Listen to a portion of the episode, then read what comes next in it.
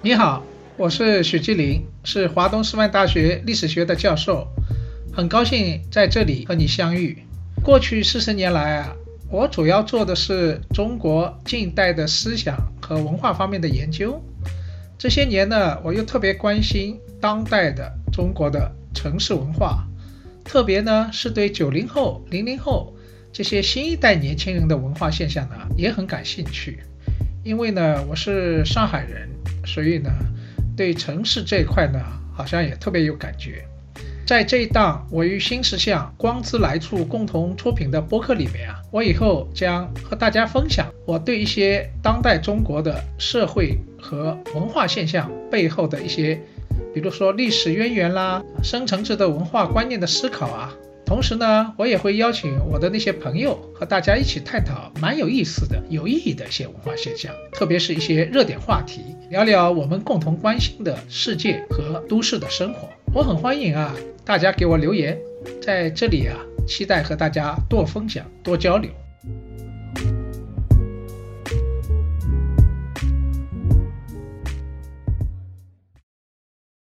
你好，今天啊，我要给大家聊聊。一个这两天啊，也是在考生里边引起轰动的一个新闻。这个新闻就是说，在今年的高考啊提前批的招生当中，中国一批啊顶尖的985高校，在河南竟然是什么名校断档，也就是说没有录取满人，还得召唤志愿啊，这个重新录取，竟然啊名校断档，没有招满人。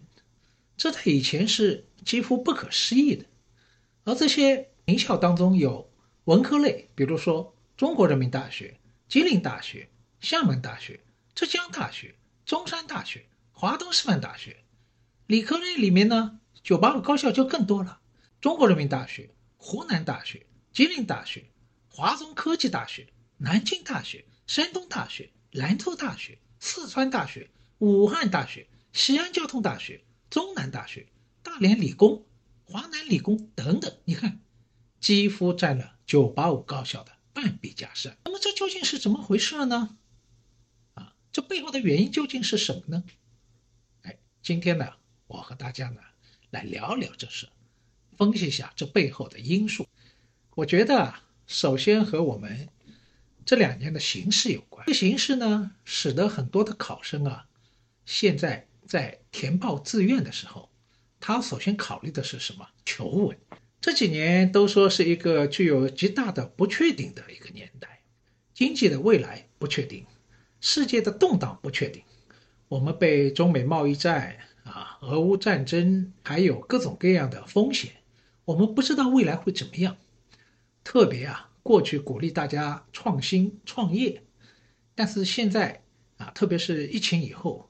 很多创业者都濒临破产，很多民企啊都发展有困难，所以在这个情境下，这几年出现了一个新的趋势，人人很多毕业生啊都想怎么样，在一个不确定的年代里面进入体制，寻找确定性。你看，前不久那好几位电影明星已经是身价啊几个亿到几十个亿了。竟然去报考国家话剧团，重新要端个铁饭碗，引起了很大轰动，是吧？那么回过头来说，这些因素都会对今天的考生在填报志愿的时候，对老师、家长、考生都会产生很大的影响。好像稳定求第一，所以才会出现那些九八五高校啊提前批招生，很多人。不敢报，不愿意报，而是为了什么？为了求稳这两个字，求稳。所以我看到这个信息透露啊，他说河南有不少考生，明明考分还不错，可以进入二幺幺甚至九八五的，他们为了求稳，就报考什么本地的警察学校，因为警察学校是怎么样？是铁饭碗，是吧？看上去也比较体面。所以呢，他们就求稳第一。第二呢，现在零零后的孩子包括家长，越来越怕冒风险，因为都在父母的逼迫下长大。那么有些父母呢，在当地也有些势力，所以他们也不放心啊，孩子到外面去。所以河南最近又出现一个情势是什么？报考本地高校的考生大大增加，特别是疫情以后啊，各地都是封控，好像都到外地啊，都多了一份不安全感，所以都是求稳。整个社会怎么样，都在求稳。那求稳好不好呢？我当然可以理解。一个不确定的年代里面，人最需要的是什么？一种安全感。乱世里边。安全感是第一的，我可以理解，但是我也说过，每个人都是理性的行为，总体上是不理性的。也就是说，如果大家都想着，或者最很顶尖那批精英都想着不愿意担风险，以进入体制，留在本地，在父母的逼迫下，以后才有前途的话，那么你想想，这个国家的前途究竟在哪里呢？所以这个求稳，反而使得什么人人求稳，但是作为一个整体的国家，未来也许未必是稳定的。当然了，这个情形也不是中国这个出现的。我在日本做客座教授的时候，东京大学的教授们也对我说：“他说这些年啊，就我们东大在全日本啊招不到最好的学生，为什么呢？你想想。”东京大学在日本是什么位置？好歹北京还有清华、北大两个头部学校，而日本只有一所头部学校——东京大学。但是说现在很多日本的年轻人，各地的年轻人不愿意去东大，只愿意什么进本州本地的名校，比如说九州的人考入九州大学。北海道的人进入北海道大学，啊，名古屋的人考入名古屋大学，不愿意去东京发展，为什么？一个不愿意离开父母，第二个觉得自己家家乡好像更稳定。所以你看啊，这个小确幸也不是中国，是吧？现在全球的年轻人，特别是稍微发达一点国家的年轻人。好像现在都有一种小确幸的这样一种心理，所以我觉得这次河南出现的情况，我也不能说，也有可能是偶然的，但也有可能是一种未来的趋势，我们还要观察。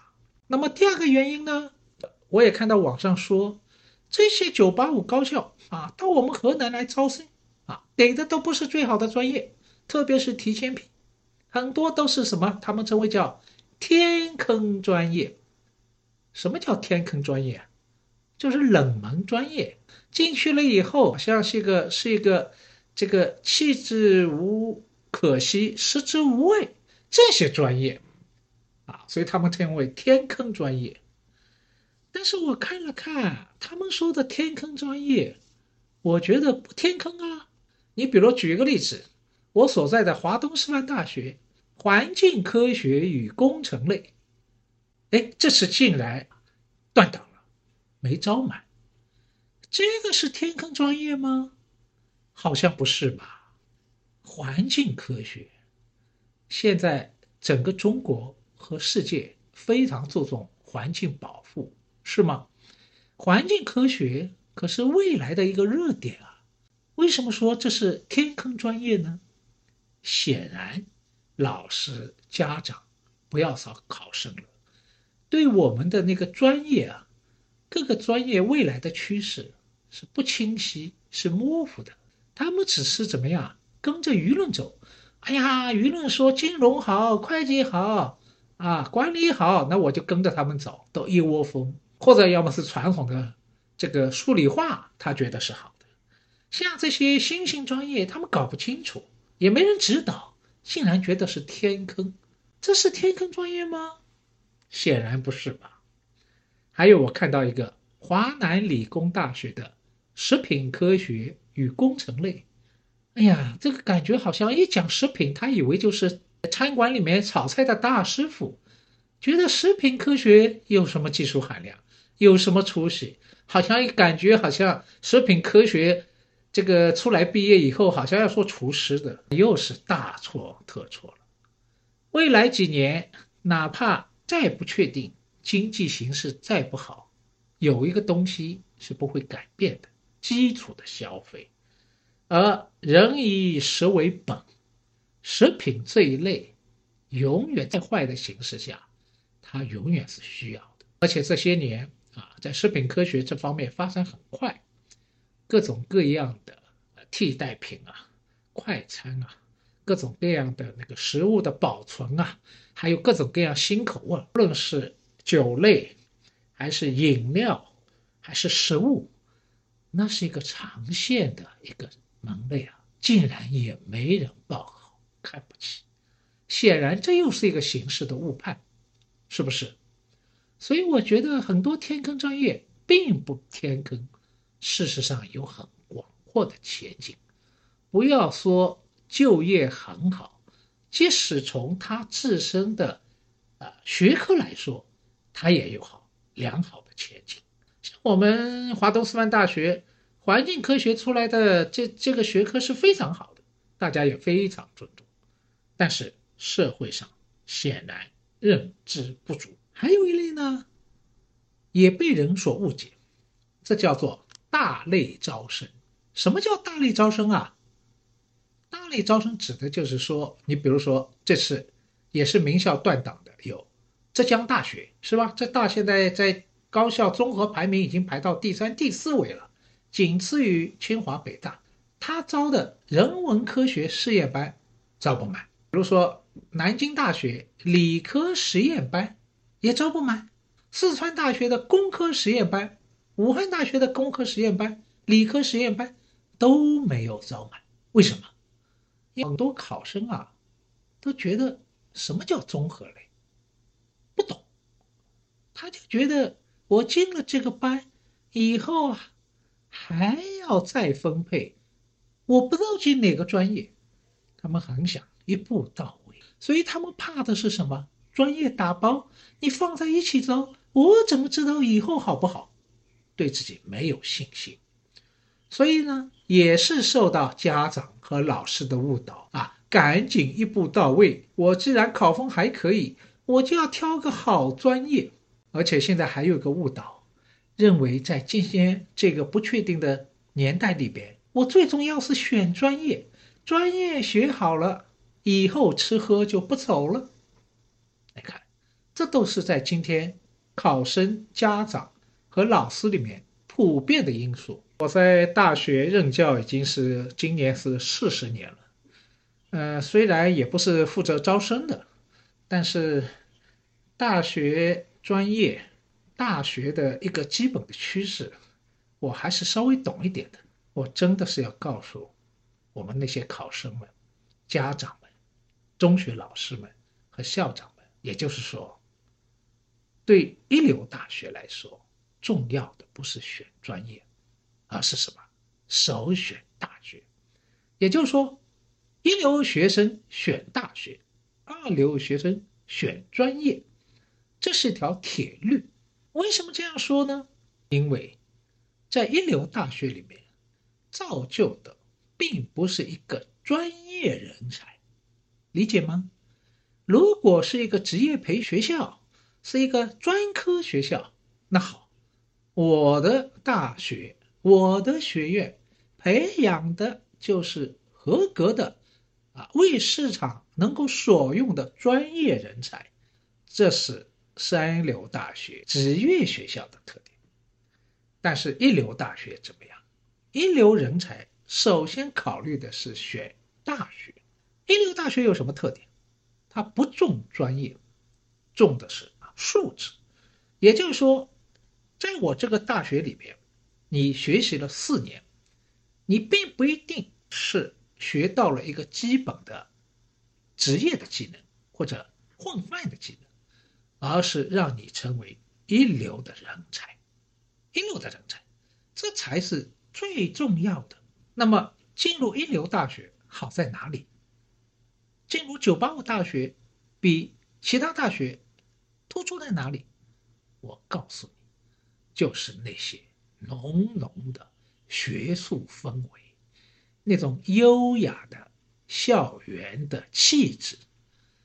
在这样一些大学里边，你不是通过学具体的技能，而是通过每天的校园的生活。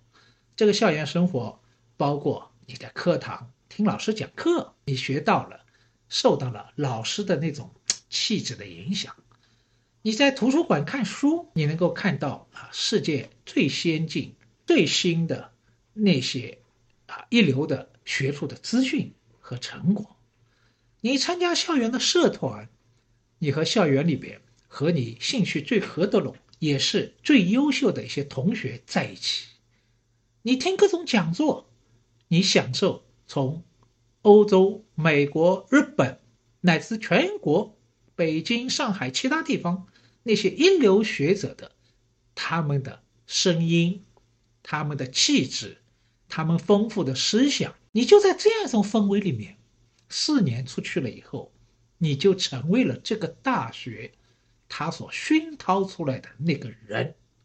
所以，我们通常说，这是一个清华人，这是一个北大人，这是一个复旦人，这是一个交大人。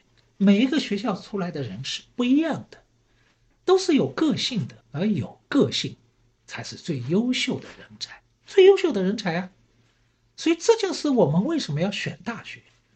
你要知道，这个大学里面出来，人家问你是哪里的，一般不会再问你是什么专业的啊。我这些年我在那个在外面啊，给那个 MBA、EMBA，还有各种各样企业班读书会讲课，我就发现很多做管理的、做创新创业的，问起专业出身五花八门，你很难想象。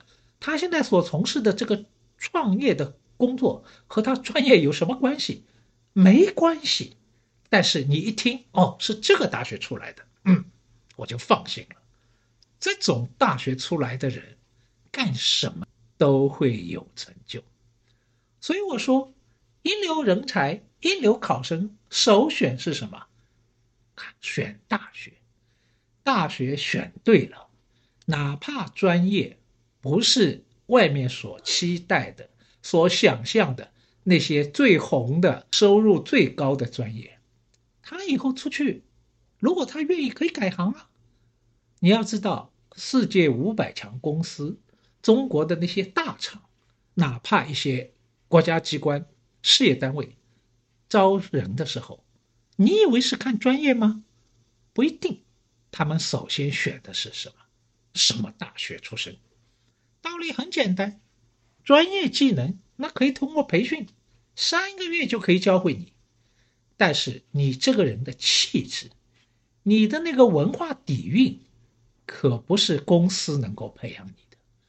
即使要培养你也晚了，那是大学这四年已经塑造了你的人格。所以我说，为什么外行看专业，内行看大学？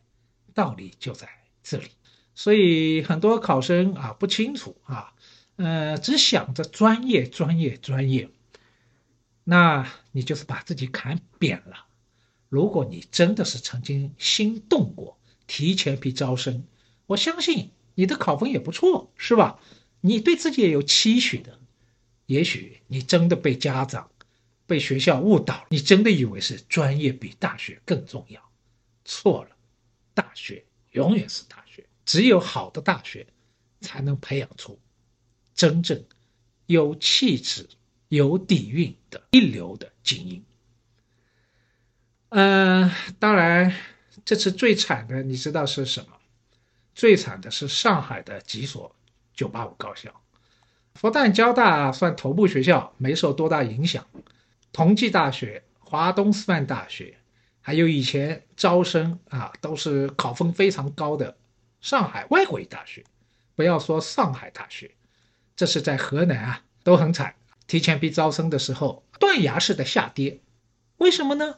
哎，很多人在这次上海静默当中啊，被各种各样网上的声音、信息啊、谣言所摆布了，过去说上海是魔都啊，人人都想来，但是现在有个说法说叫远看魔都，近看魔窟，不敢来。然后说，哎呀，过去以为上海是中国啊，这个治理最好的城市，是中国最和世界接轨的大都市。好像这次上海封控以后啊，然后上海好像变成中国最烂、最差啊、脏乱差的城市。很多对上海不了解的，好像就打入这个印象，好像九月份一入上海高校，好像就要被封控似的啊，都是怕怕的。然后还有各种各样的什么呃说法，说上海人呢排外，巴拉巴拉巴拉巴拉。所以呢，报考的时候根本没考虑上海。然后等到这个分数线一出来，哎呀，这么多过去非常向往的高校，突然是什么名校断档，有好几位考生都在网上说：“哎呀，我现在看了这个分数线，我人都傻了，哈！我现在是唯一的心情就是后悔，特别的后悔。在这里啊，我真的为这些考生感到惋惜。为什么？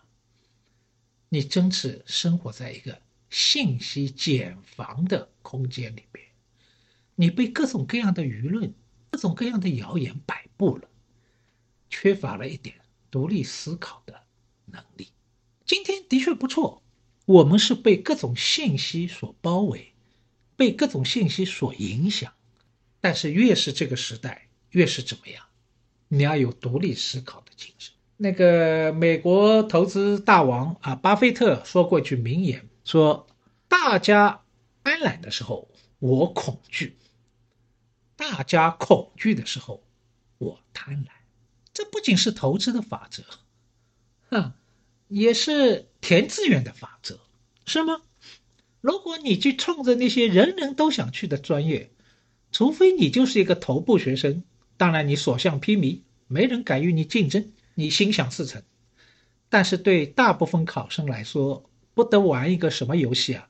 田鸡赛马，是不是？田鸡赛马，当人家都恐惧某一个地方，比如说上海的时候，如果你对上海有一个客观的、公正的认识，你会发现上海没那么恐惧，是吧？这个上海有不少高校的学生啊，风控结束了，然后可以回家了。哎呀，回到自己的家乡以后，第一件事就要求被隔离，隔离十四天，那也就算了，还要收取高额的隔离费，而且酒店环境又很差，但是费用收的很高，所以他们又感到，哎呀，我想念家乡，想了半天，觉得还是上海好。所以你看啊，你必须对这个所在的城市要有一个比较清醒。客观的认识，而不是跟着网上的舆论走，人云亦云。所以错过这个机会，你发现没有？恐怕也有这个原因。我太跟着潮流走了，但是此刻恰恰需要一种什么？独立的判断。众人恐惧的时候，我贪婪，我大胆，我想的比人家更远。所以从这点而言。今天这些后悔的考生们，我想，当然，这次错过也不意味着什么，是吧？未来人生还有机会，但是忌讳的是一错再错，错过一次是可以原谅的，但是多次的错过，不断的错过，意味着自己的判断，对人生的判断，对未来的判断，缺乏一种客观的、理性的思考。嗯，讲到这里啊，我想说，这个事情虽然可能是河南的孤立现象，目前还没看到啊，在其他省也出现大规模的这些名校断档的情况，但是这也告诉我们说什么？这个时代，你不要看信息很丰富，但是有时候也会误导你。不要看，好像某个阶段突然一个地方，比如说上海，突然落到了沟底。但是它并不意味着它永远在沟底，所以看现实也好看历史也好，需要什么？需要一些长程的目光。现在眼光短的人只看到眼皮底下，只看到这一年、这半年、这三个月，也只看到，哎呀，专业，好像专业可以混来一个饭碗。当然了，如果是一般的学生的话，我可以理解。但是如果你胸有大志向的话，你要看得更远，你要把自己塑造成一个锻炼成器，啊，是社会是所需要、所欢迎的那些有心胸怀啊、有志向的这样一个年轻人。而从这点而言，沿海城市啊，特别是像深圳、广州、上海。北京这些一线城市，不管怎么说，是有独特的优势的。别的不说啊，它可以让你怎么样？让你见了大世面，啊，你的视野会更宽广，会更宽广。这是和在内地其他城市是无法比的。所以，北上广这些高校，在具体的专业上面。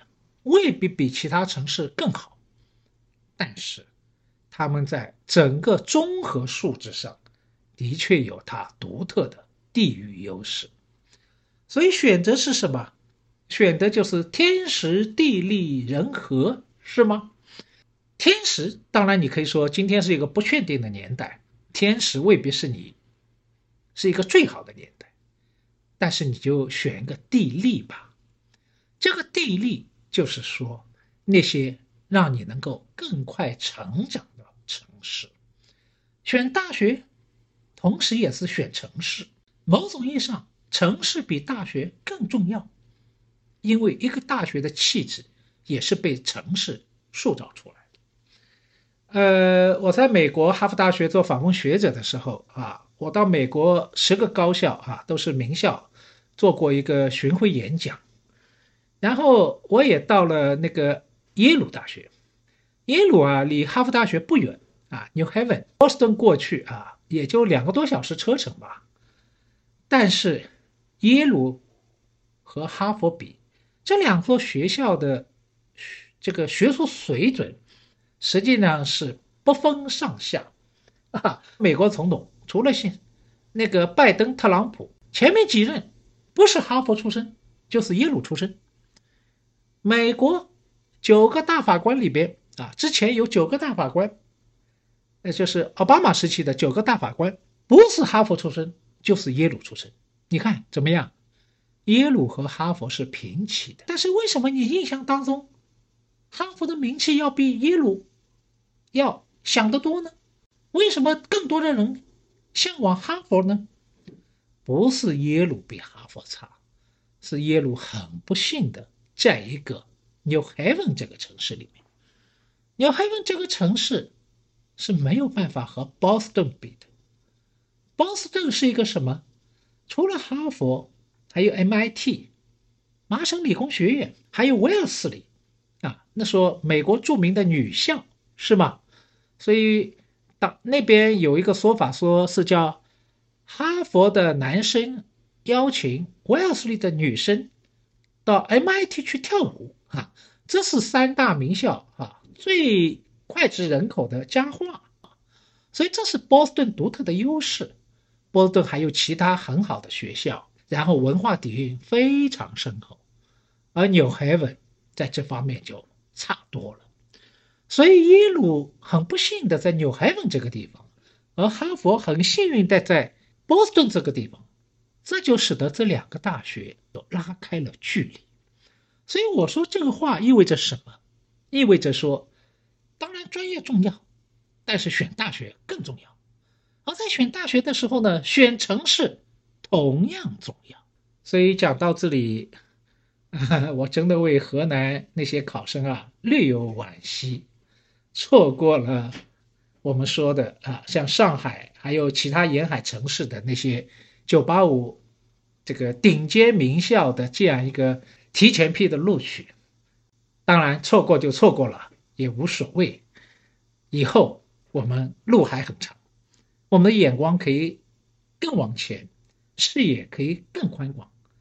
哪怕今天不是河南的考生，我们是从事其他行业的，道理是一样的。不要说高考，哪怕考研究生，哪怕你选工作，恐怕也是同一个道理。这个道理就说，首选城市，次选什么公司，而专业怎么样，恐怕是第三位要考虑的，或者说薪水是第三位要考虑的。今天吃点小亏。是为了明天拥有更大的未来。好了，今天就这个热点啊，我就和你啊聊到这。如果你有什么不同的看法呢，欢迎你在留言。我们有机会的话，我们再深入讨论。我们下次再见。